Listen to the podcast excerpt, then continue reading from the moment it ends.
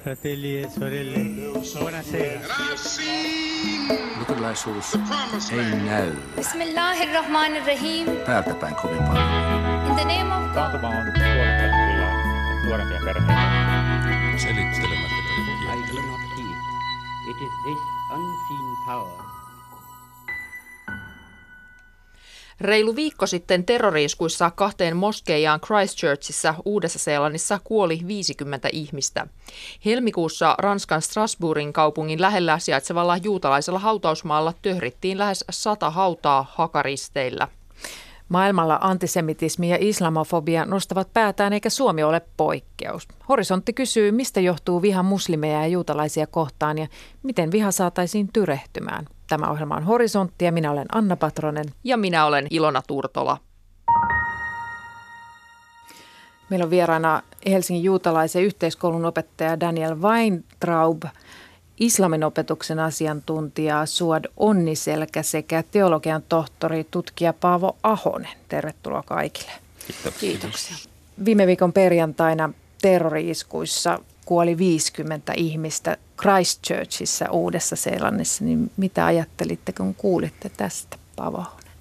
Tietysti olin hämmentynyt ja surullinen, näin lyhyesti sanoin. Mm. Entä Suad Onniselkä?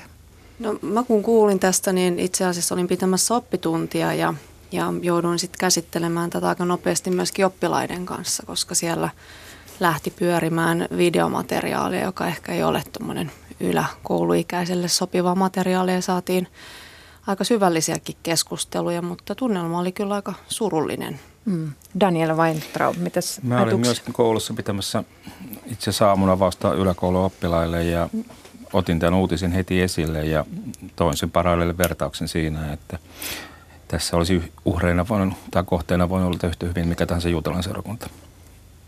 No Oulussa moskeija on joutunut yli kymmenen kertaa ilkivallan kohteeksi viimeksi kuluneen parin vuoden aikana ja myös Helsingissä moskeijan seiniä töhritty viimeksi just tämän Uuden-Seelannin ö, terroriiskun jälkeen. Pohjois-Suomessa muslimiyhteisö on ilmaissut pelkonsa, niin miten Suad jaatko tämän pelon? No pelko on aika voimakas sana, mutta se kuvastaa hyvin sitä, että islamofobia on ollut Suomessa iso ongelma ja pitkään ja meillä on viranomaiset aika lapsen kengissä tämmöisen viharikosten tunnistamisessa. Ja mä luulen, että se osaltaan vaikuttaa siihen, että yhteisö tuntee sitä turvattomuutta, koska tulee olo, että jos joutuu tämmöisen viharikoksen kohteeksi, niin ehkä ei saa sitten viranomaisilta heidän tarvitsemaansa tukea. Mm. Samalla kun muslimit joutuvat näiden iskujen kohteeksi, Euroopassa nousee myös antisemitismi. Paavo Ahonen, sä oot tutkinut juutalaisvastaisuutta toki historiassa, mutta miten, miten tämä Euroopassa nouseva antisemitismi ilmenee? No pääpiirteissään voisi sanoa, että se voidaan jakaa kolmeen eri ryhmään. Eli että on olemassa tämä äärioikeiston antisemitismi, mikä on semmoista perua, mikä tulee siis 230-luvulta ja sieltä nousseista asenteista jo, mihin liittyy tämmöiset rotuajatukset tai, tai juutalaisuus nähdään jotenkin vieraana aineksena Euroopassa. Ja, ja tähän liittyy myös tietyt salaliittoteoriat, mitkä, ö, mitkä jostain syystä historiassa silloin tällöin pulpahtaa pinnalle ja sitten ne katoaa taas älyttöminä menneisyyteen. Ö, toinen pääryhmä voisi olla tämmöinen laita vasemmisto, mikä liittyy erityisesti Israel-kriittisyyteen. Eli siihen, että Israel ja Palestiinan konflikti, konflikti ja siinä, siinä jollain lailla niin kuin ne, nyt pitää tulla tauko Joo, ei tähän mitään näin. Niin, niin siis Israel ja Palestiinan konflikti siinä, että, että, että nähdään jotenkin juutalaiset syypäinä siihen, mitä Israelin valtio tekee. Ja, ja ö, tähän, tähän liittyy sitten, mun ymmärtääkseni on liittynyt ilkivaltaa ja, ja, ja kirjoittelua ja muuta. Ja kolmas tällä hetkellä ehkä eniten nousussa oleva asia tällä hetkellä on maa, muslimitaustaisten maahanmuuttajien ö, antisemitismi, mikä pohjautuu myös tähän Israelin tilanteeseen ja siihen, että monet kokee, että, että Israelin voimatoimet on hyökkäys kaikkia muslimeja kohtaan. Ja, ja ö, islamilaismaailmassa monessa kohtaa niin vanhat asenteet, vanhat juutalaisvastaiset asenteet on sitten ö, saanut jotenkin semmoista voimaa, mikä, mikä sitten heijastuu myös Eurooppaan maahanmuuttajien kautta. Mm. Äh, miksi niin tämä juutalaisvastaisuus ja muslimivastaisuus, niin molemmat nousevat tällä hetkellä? Jos katsellaan tilastoja, niin selkeästi ne on nousussa. Molemmat. Mä en tiedä, onko niillä sit suoraa yhteyttä. Ehkä tietyt epävarmat ajat, niin kuin esimerkiksi tämä 2015 ö, massapakolaisuus, mikä tuli Syyriasta ja Irakista, niin se herätti jotain semmoisia ajatuksia luulisin, mikä, mikä on nähtävissä historiassa esimerkiksi ensimmäisen maailmansodan jälkeen.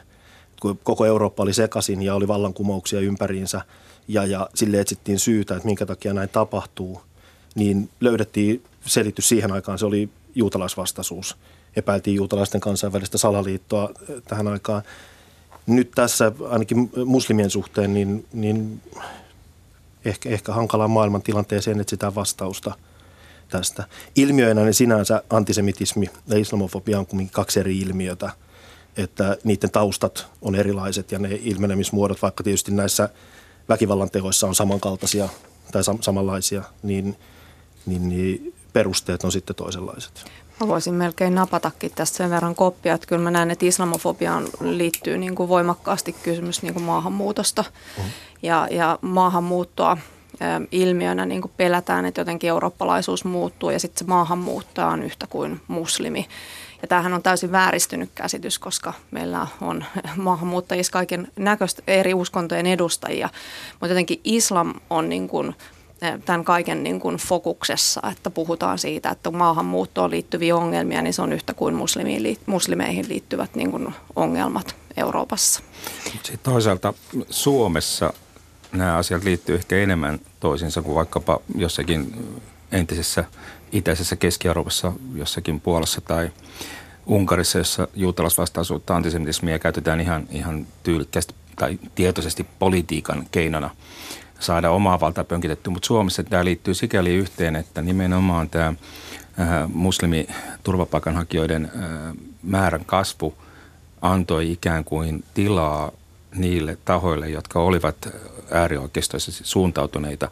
Ja sitten taas tähän äärioikeistolaiseen ajatukseen kuuluu niin kuin perinteisesti antisemitismi. Eli ne tavallaan tässä tapauksessa vahvistavat toinen toisiaan, vaikka ne eivät olekaan samasta kiinni, mutta ne ammentaa ikään kuin siitä samasta lähteestä ja, ja sitä kautta, koska se on ikään kuin nostanut antis, äh, niin kuin oikeistolaisesti ja äärioikeistolaisesti äh, ajattelevien määrää, niin sinne on sitten tullut sitä vanhaa antisemitistä äärioikeistolaista ajatusta mukaan. Että Suomessa nämä kulkee enemmän käsikkäin. Paavo. Niin. niin, tässä on vielä semmoinen mielenkiintoinen piirre, mikä on se, että meillä on äärioikeistossa on henkilöitä, jotka on antisemittejä, mutta samanaikaisesti äärioikeisto on islam vastasta siinä mielessä, että muslimien ö, antisemitismi nähdään jotenkin tämmöisenä huonona piirteenä, mikä liitetään maahanmuuttajiin, muslimitaustaisiin on, ja, maahanmuuttajiin. ja myöskin äärioikeistossa tai oikeistolaisesti ajattelevissa tahoissa on paljon pro-israelaisia ihmisiä. Nämä menee kyllä sekaisin asiat, mutta, mm. mutta jos ne on niin kuin isolla tasolla puhutaan, niin, niin ne on sikäli ikään kuin – se semmoinen äh, oikeistolainen ajattelu on saanut lisää kannattajia ja siihen on osittain perinteisesti kuulunut sitten juutalaisvastaisuus myöskin. On ja sitten ehkä islamista myös sanoisin sen verran, että on mielenkiintoista, että se on niin kuin eurooppalaisessa kontekstissa esimerkiksi muslimiyhteisön sisällä antisemitismi on kasvanut, kun sitähän perinteisesti niin kuin klassisessa islamissa ei pitäisi edes löytyä ja, ja isla, juutalaiset yhteisöt ovat kukoistaneet niin kuin islamilaisessa maailmassa. Ja ei osata katsoa, että nämä ongelmat liittyy niin kuin sosiaalisiin ongelmiin ja siihen ulkopuolisuuden tunteeseen ja, ja ylipäätään sen, että, että muslimiyhteisö on eurooppalaisessa kontekstissa paljon paljon konservatiivisempi kuin islamilaisessa maailmassa. Entä sitten ihan tämmöisessä käytännön arjen elämässä Suomessa, niin miten teidän elämässä näkyy tämmöinen vihan lisääntyminen, jos niin voi sanoa? Suad tai Daniel, kumpi haluaa aloittaa? No mä joudun aika paljon oppilaiden kanssa käsittelemään heidän kokemuksiaan siitä, että kun he kulkevat kadulla ja, ja aikuiset ihmiset saattavat huudella töniä, se, että jää sinne bussipysäkille. Ja, ja sen takia musta islamofobia on niinku terminä aika hankala, koska me pidetään jotenkin niinku muslimeja monoliittina. Meillä on erilaisista, erilaisista niin kuin etnisistä taustoista, eri kielitaustoista tulevia ihmisiä. Ja, ja sitten se, että milloin kysymys on niin kuin yksinkertaisesti rasismista ja milloin kysymys on niin kuin islamofobiasta, se on aika vaikea niin kuin erotella toisista. Mutta kyllä myöskin huivipäiset naiset saavat tästä niin kuin osansa. Että musta isompi kysymys on se, että miksi islamofobia Suomessa näyttäytyy juurikin musliminaisille ja lapsille. Mm, osaatko itse vastata siihen? Se kertoo jotain meidän yhteiskunnasta, että äm, naisille ja lapsille uskalletaan niin kuin huudella, että se ei kohdistu miehiin. Ja, ja mä kysyisin se, että onko Suomi ehkä ihan niin tasa-arvoinen maa, mitä me kuvittelemme sen olevan. Entä Daniel, millaisia kokemuksia sulla on? Suomen juutalaiset ei oikeastaan ulkonäöllisesti erotu muusta väestöstä, eli meitä ei pysty tunnistamaan tuolta katukuvasta oikeastaan yhtään millään. Hyvin harva pitää skipata päässään, koska se voi korvata hatulla ja, ja ei ole mitään semmoista niin kuin suoranaista ulkonäköä viittaavaa piirrettä, joka erottaisi juutalaiset. Sen takia meitä on vaikea, vaikea niin kuin tunnistaa ja sen johdosta tavallaan myöskin meidän, mehän ollaan su, juutalaisen Suomessa asunut semmoisen 150 vuotta, 170 vuotta ja, ja lukuna tota, viimeistä 3 ja 40 vuotta, niin, niin me oltiin hyvin homogeeninen ryhmä – jotka tultiin Itä-Euroopasta aikanaan pakotettuna Suomeen. Mutta nyt meidänkin yhteisö on tietysti monikulttuurisesti. Monella tavalla koulussa puhutaan, juutalaiskoulussa puhutaan kieliä, vissiin 13 kieltä äidinkielenä ja, ja siellä on hyvin monesta etnisestä taustasta olevia juutalaisia. Mutta siitä huolimatta niin, niin mä väittäisin, että noin tavallinen juutalainen tavallisessa elämässä ei tällä hetkellä onneksi joudu kohtaamaan tämmöistä avointa antisemitismia mutta näkee sitä jatkuvasti sosiaalisessa mediassa, kuulee siitä ja enemmänkin kuulee varmaan nimenomaan tämmöistä anti-israelilaista puhetta, jossa sitten on hyvin helposti mukana tämmöisiä antisemittisiä piirteitä. Eli juuri niin kuin tuossa alussa puhuttiin, niin, niin yhtäkkiä Israel edustaakin kaikkia juutalaisia, kaikkia juutalaisten mielipidettä ja sitä ei ikään kuin kyseenalaisteta, että joku voisi olla eri mieltä, joku juutalainen voisi olla eri mieltä juuta- Israelin asioista. Mm. Hei, kuunnellaan tähän väliin, mitä Suomessa on tehty antisemitismin ja islamofobian vähentämiseksi. Ja näin kertoo kehittämispäällikkö Tarja Mankkinen sisäministeriön poliisiosastolta. No me ollaan nyt kiinnitetty siihen entistä enemmän huomiota. Meillähän on juutalaisten seurakuntien kanssa ollut tällaista turvallisuusyhteistyötä poliisilla jo pidemmän aikaa. Pyritään niin kuin auttamaan juutalaisia seurakuntia turvallisuusasioissa. Ja sitten muslimiyhteisöjen kanssa meidän pitäisi, mä sitä, uskoisin, että meidän pitää jatkossa tehdä enemmän. Että mä tiedän, että joissain Pohjoismaissa, esimerkiksi Norjassa, on ihan sellainen kunnalla sellainen toiminta, että aina kun esimerkiksi nyt kun sattui tämä Christchurchin todella kauhea tapaus, niin sen jälkeen kunnan viranomainen heti soitti kaikki paikalliset islamilaiset rukoushuoneet läpi ja kysyi, että mikä on turvallisuustilanne ja tarvittaessa sitten nostettiin sitä turvallisuustasoa. Että että meidän pitäisi varmaan enemmän tehdä tällaisia asioita jatkossa. Ja poliisin ennaltaestävän toiminnan strategiahan vahvistettiin viime joulukuussa ja siinä on kirjattu, että poliisi lisää yhteistyötä uskonnollisten yhteisöjen kanssa. Mitä muuta ministeriön arvion mukaan, mitä voi tehdä vastakkainasettelun vähentämiseksi? No se on iso kysymys, että mitä voidaan tehdä, mitä pitäisi tehdä. Me tiedetään se, että jotain pitää tehdä.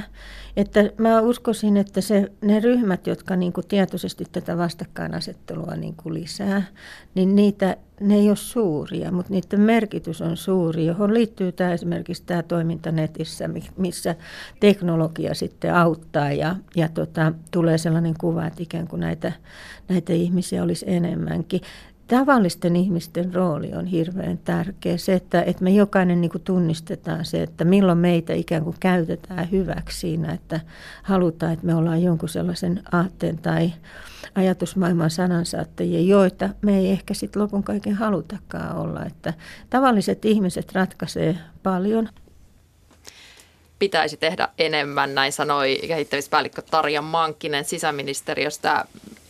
Suod, miltä tämmöinen kuulostaisi, että tämmöinen Norjan malli, että jos jotain kauheita tapahtuu, niin islamilaiset rukoushuoneet soitettaisiin läpi, että onko kaikki ok. Kuulostaa tosi hyvältä, mutta mä ajattelen, että islamofobia on niin kuin paljon syvempi ongelma. Se ei ole pelkästään sitä, että tuntevatko yhteisöt olevansa turvassa vai ei. Et viranomaiset voisivat vaikka miettiä niin kuin sitä, että ketä palkataan töihin. Et kyllä niin kuin muslimiyhteisössä myöskin se islamofobia näkyy sillä, että määrätyille nimillä on vaikea saada esimerkiksi niin koulutusta vastaavaa työtä tai, tai se, että arvostetaanko sua työpaikalla sellaisena osaajana, mikä sä oikeasti olet sen takia, kun sä olet muslimi.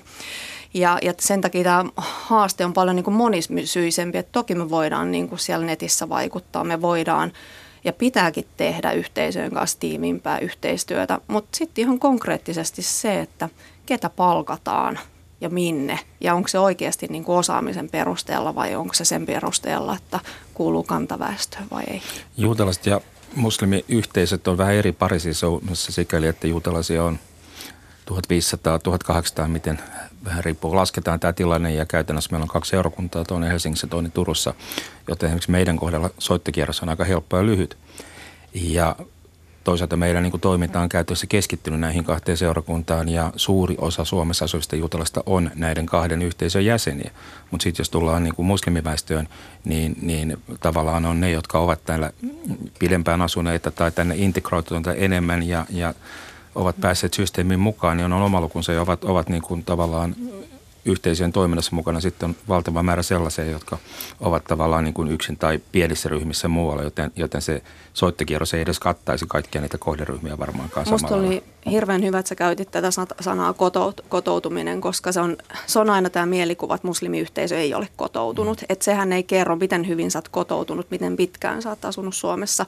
Tilastollisestihan muslimit on siis se noin se 100 000, josta noin vain 13 000 on rekisteröitynyt eri yhdyskuntien jäseniksi, mutta kyllä mä uskaltaisin silti ajatella, seuraisin sillä tavalla niin kuin sisäministeriön ajattelu, että kyllä näisten yhdyskuntien kautta tietoa saadaan aika hyvin, että meillä ei ole traditiota rekisteröityä yhdyskuntien jäseneksi, mutta silti niissä yhdyskunnissa käydään. Hmm. No Paavo Ahonen, eh, sä oot tutkinut tätä juutalaisvastaisuutta, sä oot väitellyt antisemitismistä Suomen evankelisluterilaisessa kirkossa itsenäisyyden alkutaipaleilla vuosina 1733. Niin jos tarkastellaan historiaa, niin, niin miten kristilliset juuret tällä antisemitismillä onkaan? No jos puhutaan siitä antisemitismistä, mistä tänä päivänä puhutaan – niin siinä kristinuskolla nyt ei enää semmoista asemaa ole, mikä olisi mainittavissa. Mutta taustaltaanhan juutalaisvastaisuus on kristillinen ilmiö. Se on lähtenyt ihan, ihan kristinuskon syntyhistoriasta sieltä alkuvaiheesta. Silloin kun kristinusko irtautui, irtautui juutalaisuudesta, oli, oli tämmöinen juutalaisuuden sisäinen skisma. Ja, ja, ja tähän aikaan sitten ensimmäiset kristityt teki pesäeroa juutalaisuuden pääsuuntaan, mikä oli silloin farisealainen juutalaisuus. Ja, ja, ja raamatun teksteissä, Uuden testamentin teksteissä näkyy selkeästi se, miten ö, ensimmäiset kristityt on mustamaalannut juutalaisuuden keskeisiä hahmoja, ylipappeja, kirjanoppineita ja farisealaisia. Ja tästä muodostui sitten vuosisatojen aikana kristittyjen pyhä teksti, Uusi testamentti, jossa juutalaisvastaiset sävyt on tosi voimakkaita. Mm. No siis antisemitismi ja siis islamofobia, molemmat ne perustuu aina tämmöisiin väitteisiin ja stereotypioihin, niin mi- miten ne niin elää yhä sitkeästi? M- miten voi niin kuin sukupolvesta toiseen semmoiset perättömät väitteet elää? Niin, mä, äh, mä oon ollut aika hämmentynyt siitä, että viime aikoina on taas kerran noussut äh, esiin esimerkiksi juutalaiset, ajatus siitä, että juutalaisilla on jonkinnäköinen maailmanlaajuinen salaliitto talouden alueella tai, tai, tai lehdistössä, mistä on aina silloin tälle nousee näitä syytöksiä, mitkä on siis niin kuin, no monta, monta sata vuotta vanhaa historiaa, ne on otettu esille jo 1800-luvulla, 1900-luvun alussa. Hitlerin Saksassa esitettiin just näitä, näitä ajatuksia, että kuinka juutalaiset verkostoituu keskenään ja kuinka ottaa valtaansa yliopistot, ottaa valtaansa median, kuinka ottaa rahatalouden – ja nämä samat ajatukset on noussut nyt ihan siis viimeisiä aikoja myöden, niin, niin niin, että aina tulee niin. joku uusi polvi, joka Niin. Ja se, ja se, ja se juttua. jotenkin tuntuu niin, että se, on, se niin kuin jää pinnan alle jotenkin elämään. Se vaan haihtuu pois tietyssä tilanteessa, missä sillä ei ole enää käyttöarvoa. Sitten se pulpahtaa uudestaan jossain ärsytettynä esiin. En, sille, mä en tiedä, onko sille mitään hyvää selitystä, että miksi näin tapahtuu kerta toisensa jälkeen. Ja varmaan islamofobiassakin se on voimakkaasti niin kuin siihen maahanmuuttoon liittyvä kysymys ja maahanmuuttajat eivät kuulu eurooppalaiseen kontekstiin, eli islam ei kuulu eurooppalaiseen kontekstiin. Ja sitten me kuitenkin iloisesti lasketaan siellä matikan tunnilla arabialaisilla numeroilla ja opiskellaan antiikin kreikan filosofeja, jotka, joista tieto kuitenkin on tullut Eurooppaan, siis islamilaisen maailman kautta takaisin. Ja, ja tota, se, että ylipäätään niin kuin ei nähdä, että Euroopassa on juutalais, kristillis, islamilaiset juuret. Ja näiden niin kuin erottelu niin kertoo jotain siitä yhteiskunnallisesta tilanteesta ja sit toisten ihmisryhmien niin kuin epäinhimillistämisestä. No. Aika jotenkin hirveän syklistä, jos tosiaan ajatellaan, tuossa oli puhetta aikaisemmin siitä, että, että siis islamin puolella on niin kuin viimeisten vajaan sadan vuoden aikana ollut tämmöistä antisemitismiä ruvennut nousemaan ja se on tosiaan tullut vasta, vasta ikään kuin 1900-luvun myötä. Et sitä ennenhän 1200 vuotta juutalaiset ja muslimit tulivat äärimmäisen hyvin toisensa ja, ja muinaisen aikoinaan Espanjan alueella juutalainen ja islamilainen kulttuuri kukoisti ja tuki toisia ja juutalainen kulttuuri kukoisti nimenomaan siellä islamin alueella, kun se Euroopassa oli enemmän poljettua poljettu. Ja tämä yhteistyö on niin kuin vanhaa perua ja, ja uskonnot ovat monella tapaa tavoiltaan ja kulttuuriltaan huomattavasti lähempänä toisiaan. Hebrea ja arabia ovat molemmat seemeleisiä kieliä sukulaiskieliä ja, ja niin edelleen ja niin edelleen. Eli, eli tässä on tapahtunut tämmöinen käsittämätön myllerys niin kuin oikeastaan nyt sitten – ensimmäisen maailmansodan jälkeen johtuen ihan suurvaltapolitiikasta, jolla ei ollut mitään tekemistä uskontojen kanssa ja, ja Englannin erittäin surkeasti hoitamasta mandaattipolitiikasta, joka sai tämän aikaan. On ja pitää myöskin ehkä muistaa, että islamilaisissa niin tulkinnoissa on tapahtunut selkeät niin kuin tiukentumista, että varmaan tämmöinen siirtomaavallan ajan historia vaikuttaa siihen ja kyllä mä näen myöskin, että tämmöiset niin kuin naisvastaiset mm. tulkinnat islamissa mm. on niin kuin nousemassa tai nostamassa päätä. Juutalaisuus eroaa näistä muista, muista sitä kautta, että oikeastaan ennen nykyisen modernin Israelin valtion syntyä, niin juutalaista oli vähemmistönä joka paikassa, jonka takia juutalaiset joutui niin kuin sopeutumaan siihen elinympäristöön, missä tahansa oli. Ja, ja koska ei ollut ketään vahvaa puolesta puhujaa ikään kuin tämmöisenä valtiollisena elementtinä, niin, niin se johti toki siihen, että juutalaisuus oli verko, verkostoitunutta ja, ja verkottunutta ihan eri tavalla, mutta, mutta tota, niin se lähti, lähti kyllä enemmänkin niin kuin uskonnon verkostoitumisesta ja, ja sitten sitä kautta tietysti pystyi hyödyntämään myöskin taloutta ja muuta, mutta, mutta et, et se osaaminen ja se oppi ihan niin kuin oli juutalaisuus hirveän tärkeä ja toki loi edellytyksiä sitten osata monia asioita, mutta, mutta sitä niitä ruvettiin niin käyttämään, kääntämään niitä hyviä ja hyveitä ikään kuin paheina meitä vastaan. Puhutaan sitten hetki siitä, että mikä merkitys islamofobia ja antisemitismin kasvulle on siinä, että eri uskontoja tunneta. Ennen kuin kysytään sitä täältä studiovierailta, niin kuullaan, mitä asiasta arvioi kehittämispäällikkö Tarja Mankkinen sisäministeriön poliisiosastolta. No se on varmaan aika tärkeä asia tavallaan, mutta se on erityisen tärkeä asia sitten tällaisena aikana, mitä me eletään, niin kuin mitä just sanoin, että, että Suomikin on ollut sellainen maa, että sellaisia jyrkkiä vastakkainasetteluja ei ollut, niin nyt kun me ollaan siinä tilanteessa, että ne on yhä näkyvämpiä, niin silloin tietysti asiat, joista tiedetään vähän, niin niiden ympärille syntyy helpommin ensin pelkoa, epäluuloa, joka sitten voi jossain kohti kasvaa sitten ihan sellaiseksi niin kuin vihaksi, niin tietämättömyys on tärkeä asia. Ja varmaan sellainen niin kuin kohtaamattomuus, että, että Pelä, ihminenhän on vaan sellainen, että se pelkää asioita, joita se ei tunne. Niin sen takia esimerkiksi se, että meillä on kuitenkin aika vähän sellaista, että, että vaikka muslimiperheet ja sitten tällaiset perinteiset kristityt kantasuomalaisperheet seurustelis keskenään, niin niitä kontakteja on vielä vähän. Ja työpaikatkin on aika lailla sellaisia, että niissä ei niin eri uskonnot näy kouluissahan tämä monimuotoisuus jo näkyy ihan eri tavalla, niin mä uskon, että tämä on sitten yksi syy, että kun ei ole sellaista arjen kanssakäymistä, varsinkin aikuisten välillä.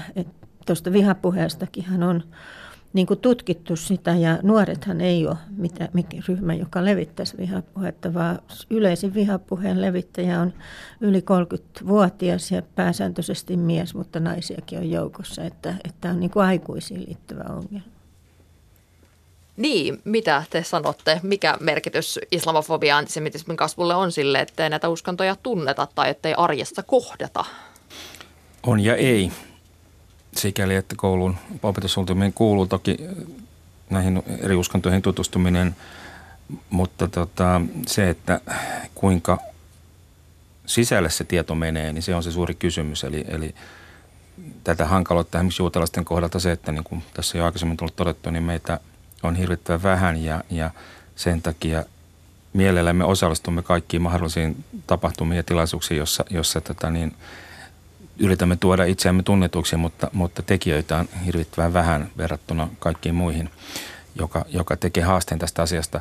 Mä olin tässä ö, alkuviikosta käymässä Resalat-seurakunnan moskeijassa, eli siinä, joka sotkettiin, sotkettiin viime viikolla ja siellä oli sellainen dialogitapahtuma kolmen uskonnon keskustelu, jossa keskusteltiin eh, kristinuskon, juutalaisuuden ja islamin pyhistä ja, ja siellä oli edustettuna paitsi siis evlut, myöskin katoliset ja, ja sitten shia-muslimit ja me juutalaiset. Ja silloin kun me tulemme yhteen, niin meillä ei ole niin kuin minkäännäköistä ongelmaa, koska ainakin me tekijät tunnemme toisemme, mutta se suurimassa on sitten se kysymysmerkki, eli miten se tieto menee perille. Ja jos ajatellaan tätä äsken mainittua kohderyhmää, niin, niin mitenkään leimaamatta, niin se suuri haaste suomalaisessa systeemissä on, on se, että ää, uskonnon opetusta annetaan perusopetuksen piirissä ja vielä lukiossa, mutta iso osa ikäluokkaa menee ammatilliselle puolelle ja vähän riippuen tietysti siitä, mitä opiskelee, niin se opetus saattaa kadota ja sen opetuksen vaikuttavuus kasvaa aina iän myötä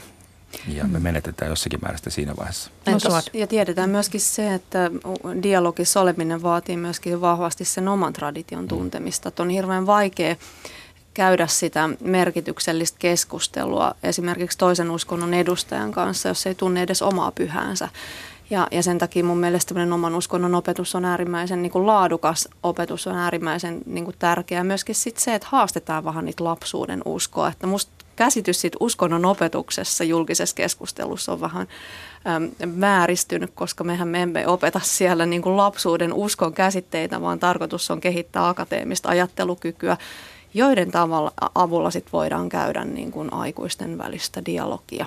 Mm, Paavo Ohanen. Niin tuohon äskeisen haluaisin sanoa ainoastaan sen, että tuossa viitattiin siihen, että, että nämä on aikuisten asioita – mutta tämä näissä tämmöisissä ennakkoluuloissa ja, ja, ja fobioissa monta kertaa nämä arvot periytyy lapsille. Eli ne siirtyy sukupolvea eteenpäin ja tätä on nähty, tätä on nähty meilläkin. On, mediassa on käsitelty asioita, missä on todettu, että, että lapset on oppinut vanhemmiltaan esimerkiksi antisemitismia. Ja, ja tästä oli hirveä esimerkki Saksasta, mitä viime vuonna oli viime syksynä käsiteltiin lehdistössä. Öö, eli, eli, eli Berliinin tapaus, missä, missä oli nuori juutalaispoika, joka joutui nimenomaan vanhempien ö, tavallaan propakoimien ystäviensä, muslimitaustaisten ystäviensä pahoinpitelemäksi koulussa. Ja näin, näin ollen se ei ole pelkästään aikuisten asia, vaan kyllä se siirtyy valitettavasti seuraaville mm. polville myös. Mietin myös, kun puhutaan tästä uskonnonopetuksesta, myös tätä historian tuntemusta, esimerkiksi vaikkapa tämän holokaustin suhteen ymmärretäänkö näiden hakaristilippujen merkitys vai ajatellaanko niiden olevan vain jotain anarkian symbolia? Mä luulen, että niissä on monta kertaa kyse myös ihan pro, tietoisesta provokaatiosta. Halutaan osoitella semmoisia asioita, mitä, mitä ei ole luvallista tehdä tai, tai näin, mutta sitten se ei poista sitä, että se on aika loukkaavaa ja, ja, ja mautonta. Ja mä myöskin mietin, että miten me luodaan sellaisia turvallisia ympäristöjä niin kuin, äh, ihmisille, jotka voi myöskin avata näitä omia vaikeita, vaikeita niin kuin kysymyksiä ja esittää niitä niin kuin asiallisesti ja ehkä sitä kautta niin kuin muokata. Että kyllä mun mielestä ylipäätään tämmöisen kaikkeen syrjintään liittyvä problematiikka on se, että mistä sitten, jos sulla on kysymyksiä, niin mistä sä saisit niitä vastauksia. Kiitos näistä tärkeistä puheenvuoroista, painavista asioista. Suod Onni Selkä, Daniel Weintraub ja Paavo Ahonen. Kiitos. Kiitos. 2000-luvulla Helsingin Stockmannin hissien vieressä istui usein vanhus katselemassa ihmisvilinää. Kuka ohikulkija olisi arvannut tästä miehestä, että hänen käteensä oli tatuoitu numerosarja B10197 natsien keskitysleirillä Auschwitzissa. Numerosarjan myötä natsit riistivät juutalaisten koko ihmisyyden nimeä myöten. Puolassa syntynyt Meijer Frank oli yksi harvoista juutalaisista, jotka selvisivät holokaustista. Hänen ihmeellinen elämänkohtalonsa toi hänet toisen maailmansodan jälkeen Suomeen. Toimittaja ja tietokirjailija Roni Smolar on kirjoittanut nyt Meijerin selviytymistarinasta kirjan. Meijer Frank kuoli vuonna 2012 83 vuoden iässä. Tietokirjailija Roni Smolar tutustui häneen jo nuorena.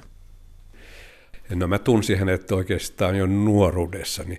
Hänhän tuli Suomeen noin 18-vuotiaana ja, ja silloin hän oli vasta niin kuin aloittamassa normaalin elämän täällä näin. Mutta hän oli, sen mä muistan, että hän oli poikamies täällä Helsingissä, juutalaisyhteisössä. Useimmat ties, tunsi hänen taustansa ja, ja mulla oli tämmöinen vanhin täti, isäni vanhin sisko, joka oli kova kokkaamaan ja osasi laittaa juutalaisia perinneruokia. Ja mä muistan Maija Frankin eh, käyneen juuri tämän mun tätin luona aina juutalaisena pyhinä ja joskus sapattinakin syömässä. Ja siitä mä muistan hänet. Meijer Frank oli siis mies, joka kävi läpi natsien säälimättömän kuoleman koneiston kuitenkin selviten hengissä. Ja hän todellakin salasi pitkään kokemansa. Miksi? Se oli niin traumaattinen se kokemus. Ja kuten hän mulle sanoi, että hänen selviytymisensä oli niin uskomaton, että hän sanoi, että jos joku olisi kertonut sen saman hänelle, niin hän ei olisi uskonut sitä, sitä niin kuin tapahtuneeksi. Hän, hän myönsi, että hänellä oli hyvä onni, mutta, mutta sen lisäksi hän joutui vähän niin kuin jahdattavana eläimenä – elämään, eli jatkuvasti ottamaan huomioon, mitä hänen vihollisensa aikovat tehdä. Että aina piti olla pari askelta niin kuin edellä. Että hän oli aika nokkela nuorena, teini-ikäisenä. Frankin elämästä viisi ja puoli vuotta oli siis todellista kärsimysnäytelmää ja se alkoi getosta Puolasta. Minkälaiset olivat olosuhteet? Joo, hänet perheineen, hänen vanhempansa, hänellä oli siis vanhemmat ja kaksi vuotta vanhempi sisko ja kaksi vuotta nuorempi sisko. Ja sen jälkeen, kun Saksa oli hyökännyt sitten Puolaan silloin syksyllä 1939, niin aika pian heidät ajettiin, ajettiin sieltä kotikaupungista sitten lodgi, lähellä olevaan lodgiin ja sinne gettoon hyvin ahtaaseen paikkaan.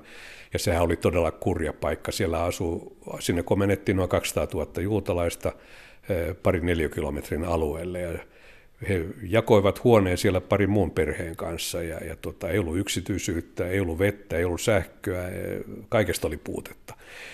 Ja, ja tuota, siellä oli vain selviydyttävä.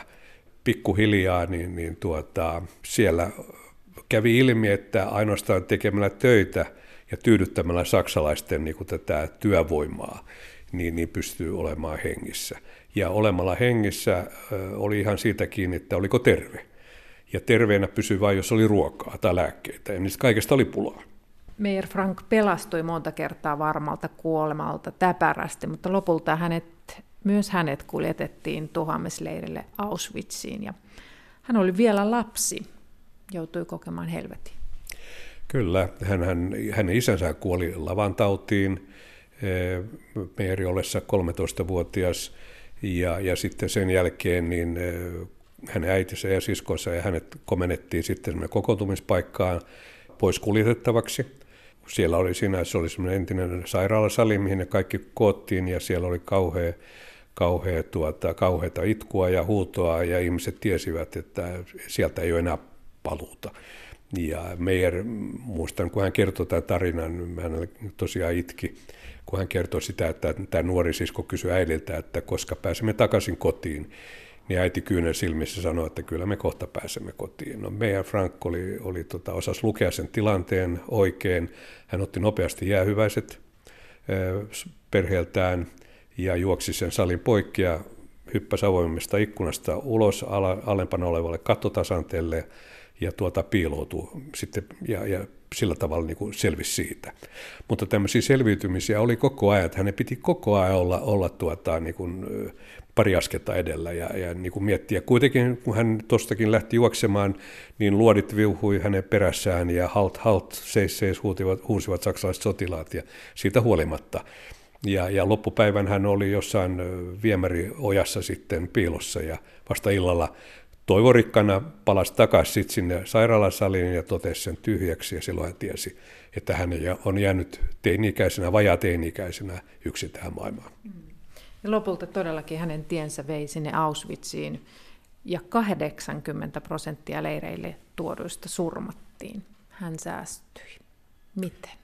No hän säästyi eh, ensinnäkin sen takia, että hän oli nuori, hän oli työkykyinen, mutta hän, osasi, hän oli aika näppärä myös sen suhteen, että kun hän oli kuitenkin 15-16-vuotias silloin, niin hän oli aika laiha, mutta hän oli hyvin sitkeä. Ja, ja siellä oli lääkäritarkastuksia jatkuvasti siltä varalta, että jos vähänkin osoitti heikkoutta tai sairautta, niin se oli heti, heti tuottavaksi. Ja tuota, hän oli kerran seissyt siellä pitkässä jonossa lääkärille mennäkseen pari metriä ennen sitä, niin hän oli nipistellyt poskiaan näyttääkseen niin kuin punaposkiselta ja terveeltä. No lääkäri oli kuitenkin sitten kysynyt, että miksi sä oot noin laiha, niin hän oli sanonut, että mä olen sitkeä ja kova tekemään töitä. Ja hän selvisi siitä. Ja, ja taas sitten kun hän Auschwitzista joutui Auschwitzin alaisuudessa olevalle työleirille, pakkotyöleirille, niin siellä kanssa, niin siellä tosiaan saksalainen lääkäri pelasti hänet. Eli, eli tämmöistä oli koko ajan. Ja kyllähän niin kuin mulle myös, että, että kyllä siellä joukossa oli myös hyviä saksalaisia. Mutta Meijer Frank oppi jo teininä miettimään joka päivä, elääkö hän tämän päivän päätteeksi? Kyllä näin, näin oli, että aamuisin kun hän heräsi, niin aina pohti sitä, että onko hän enää illalla töistä palattuaan hengissä. Samoin illalla, kun hän meni nukkumaan, siellä hän nukuttiin lavereissa, lavereilla ja tuota, kun sillit purkissa ja, ja, ja tuota, siellähän aina yöaikana monet kuoli. Ja, ja tuota, hän oli tietysti niin paljon nuorempi, että, tuota, että hän ei niin kuin ihan noin sairauteen kuollut, mutta kyllähän siellä oli vähän semmoinen viidakon laki kanssa, että vahvimmat selvisivät siellä. Vangit varasti toisiltaan ruokaa ja, ja vettä ja, ja, ja tällä tavalla, että kaikki kävi läpi sitä selvitymiskamppailua. Miten mahtoi hänen mielensä kestää tuolla? Suuri kysymys minäkin kun mä kohtasin hänet juuri tässä, tässä haastattelussakin, niin minulla oli vaikeaa niin kuin tajuta, että mitä kaikki hän on kokenut, mitä kaikki hänen silmänsä ovat nähneet. Se inhimillinen kärsimys, kyllä se kävi tietysti ilmi siinä vaiheessa, kun hän mulle kertoi ja itki ja huusi. Se oli todella vaikeaa. Se, niin kuin mä oon kuvannut sitä semmoiseksi, että ikään kuin hän olisi niin kuin tullut jonkun korkean muurin ääreen ja yrittänyt päästä sen yli, mutta ei onnistunut, vaan puski sen läpi. Et siltä se kuulosti, ja, ja tuota, mutta sen ymmärtää todella hyvin, koska, koska se, mitä hän näki ja miten hiuskarvan varassa hänen elämänsä oli koko ajan. Mutta hän oli päättänyt, ja sitten tosiaan siellä sodan loppupuolella, hän oli muutamien ystäviensä kanssa päättänyt ennen kiinnijoutumistaan siellä Auschwitzissa, että he yrittävät selvitä, auttaa toinen toisiaan selvitä kertomaan kaikesta tässä kokemastaan. Mm. Meijer Frank oli sitten 16-vuotias, kunnes vihdoin vapaus koitti. Kaikki sukulaiset olivat kuolleet. Mistä aukeni hänelle tulevaisuus? Se tulevaisuus oli tietysti oli vielä paljon edessäpäin, koska hän sitten joutui ja pääsi punaisen ristin tämmöiselle eh, leirille, missä, missä just holokostista selvinneet pääsivät toipumaan. Hän oli siellä pitkään. Eräs ystävä houkutti hänet takaisin Lodgiin yritykseensä. Meijerhän oli, oli siellä Auschwitzissa oppinut turkkurin ammattiin, mitä hän sitten käytti, hyväksi käytti täällä Suomessa, ja hän oli erittäin menestyksekäs turkkuri täällä Helsingissä. Niin, niin tuota, mutta ei, kyllä hän päätti sitten, että hän lähtee sieltä pois. Ja, ja tuota, hän tiesi myös sitten, että tämä Tur- Turkisverstaan johtaja oli päätynyt sitten Helsinkiin, missä myös hänen veljensä oli jo asunut. loppujen lopuksi sitten Helsinki voitti, eli hänet houkuteltiin sitten tänne Helsinkiin. Meijer Frank sai siis elää 60 vuotta sitten vielä näiden karmeiden kokemusten jälkeen Suomessa. Minkälaisen elämän hän täällä sitten eli? Hän tietysti eli turvallista elämää täällä ja, ja tuota, suhtkot normaaliakin elämää. Hän oli kova yrittäjä ja menestyi turkisalalla. Hän oli perhettä, hän syntyi kolme lasta ja, ja tuota, hän, kävi, hän oli sitten myös taloudellisesti aika, aika hyvässä asemassa ja jopa siten, että hän kävi Israelissa aina silloin tällöin ja piti yhteyttä sinne selvinneisiin ystäviin, entisiin ystäviinsä holokaustista selvinneisiin. Ja tuota, hän huomasi, hän kertoi sen mulle, hän huomasi, että heidän talouden tila ei ollut kovin hyvä. Monilla oli jotain pieniä kioskeja ja tämmöistä näin ja, ja tuota, Meijer avokätisesti auttoi heitä mikä joka matkallaan. Piinasiko Frankkia kysymys siitä, että miksi hän selvisi ja kuusi miljoonaa juutalaista ei? Kyllä, tätä hän pohdiskeli juuri. Sitä hän kysyi, kysyi, että miksi juuri minä. Että, mutta sitä hän teki kovin, siis monet muutkin, jotka selvisivät eh, holokaustista. Eh, monet kysyivät juuri sitä, että miksi minä, tai, tai minkä takia juutalaiset ovat joutuneet kärsimään. Moni, monet laajensivat kysymystä sitten, että, että oliko taivas tyhjä, missä oli Jumala silloin. Ja mä tiedän itsekin Israelissa asuneena, niin, niin tapasin muutamia. Mulla oli naapurikin, joka oli hyvin ortodoksi juutalaista kodista lähtöisin, ja hän selvisi Auschwitz, Auschwitzista, mutta hän tuli, oli täysin maallistunut sen jälkeen. Että tuota, hän, hän, häntä vaivasi juuri se, että, että missä Jumala tuolloin oli. Meija Frank ei ehkä sitä pohtinut niin paljon. Hän pohdiskeli juuri sitä, että, että miksi hän kuitenkin nuorukaisena selvisi yksin koko perheestä. Hän ei ollut ensimmäistäkään sukulaista. Ei ketään. Hän oli täysin yksin. Ja, ja, ja kuitenkin hän sitten vielä löysi Suomen, Suomesta niin kuin turvallisen kotimaan, ja täälläkään ei ollut ketään niin kuin sillä tavalla tuttua. Mutta onneksi juutalaisyhteisö otti hänet hyvin vastaan – ja, ja se on tietysti, meillä on hyvin tiivis, tiivis yhteisö ja tietysti eh, kaikki tunsi hänet. Eh, mä en muista, että häntä kohtaa olisi kohdistunut mitään tämmöistä säälin tunnetta. No, kyllä tietysti kaikki vähän Suomen vähän veti henkeä toisen maailmansodan jälkeen Suomen kokemukset täällä näin ja sodassa, sodissa ja, ja sitten tietysti mitä Euroopasta sitten tihkui näitä tiet, tai oli tihkunut näitä tietoja tänne Helsinkiin. Mutta, mutta tuota, se, mikä kauhistutti meidän Frankkia ja pohditutti häntä, oli se, että kun hän oli selvinnyt, niin miten oli mahdollista, että Suomen juutalaiset miehet olivat taistelleet rinta rinnan saksalaisten sotilaiden kanssa silloin jatkosodassa. Et se, se oli hänellä niin kuin vaikeaa niellä. Kerrotaan lopuksi, että Porvoon piispanvaali ei ratkennut vielä ensimmäisellä kierroksella. 10. huhtikuuta pidettävälle toiselle kierrokselle etenivät Bujöran Ostrand ja Sixten Ekstrand. He ovat horisontin tentattavina kahden viikon kuluttua. Ja tämän horisontin voit kuunnella myös Yle Areenassa, milloin vain ja missä vain.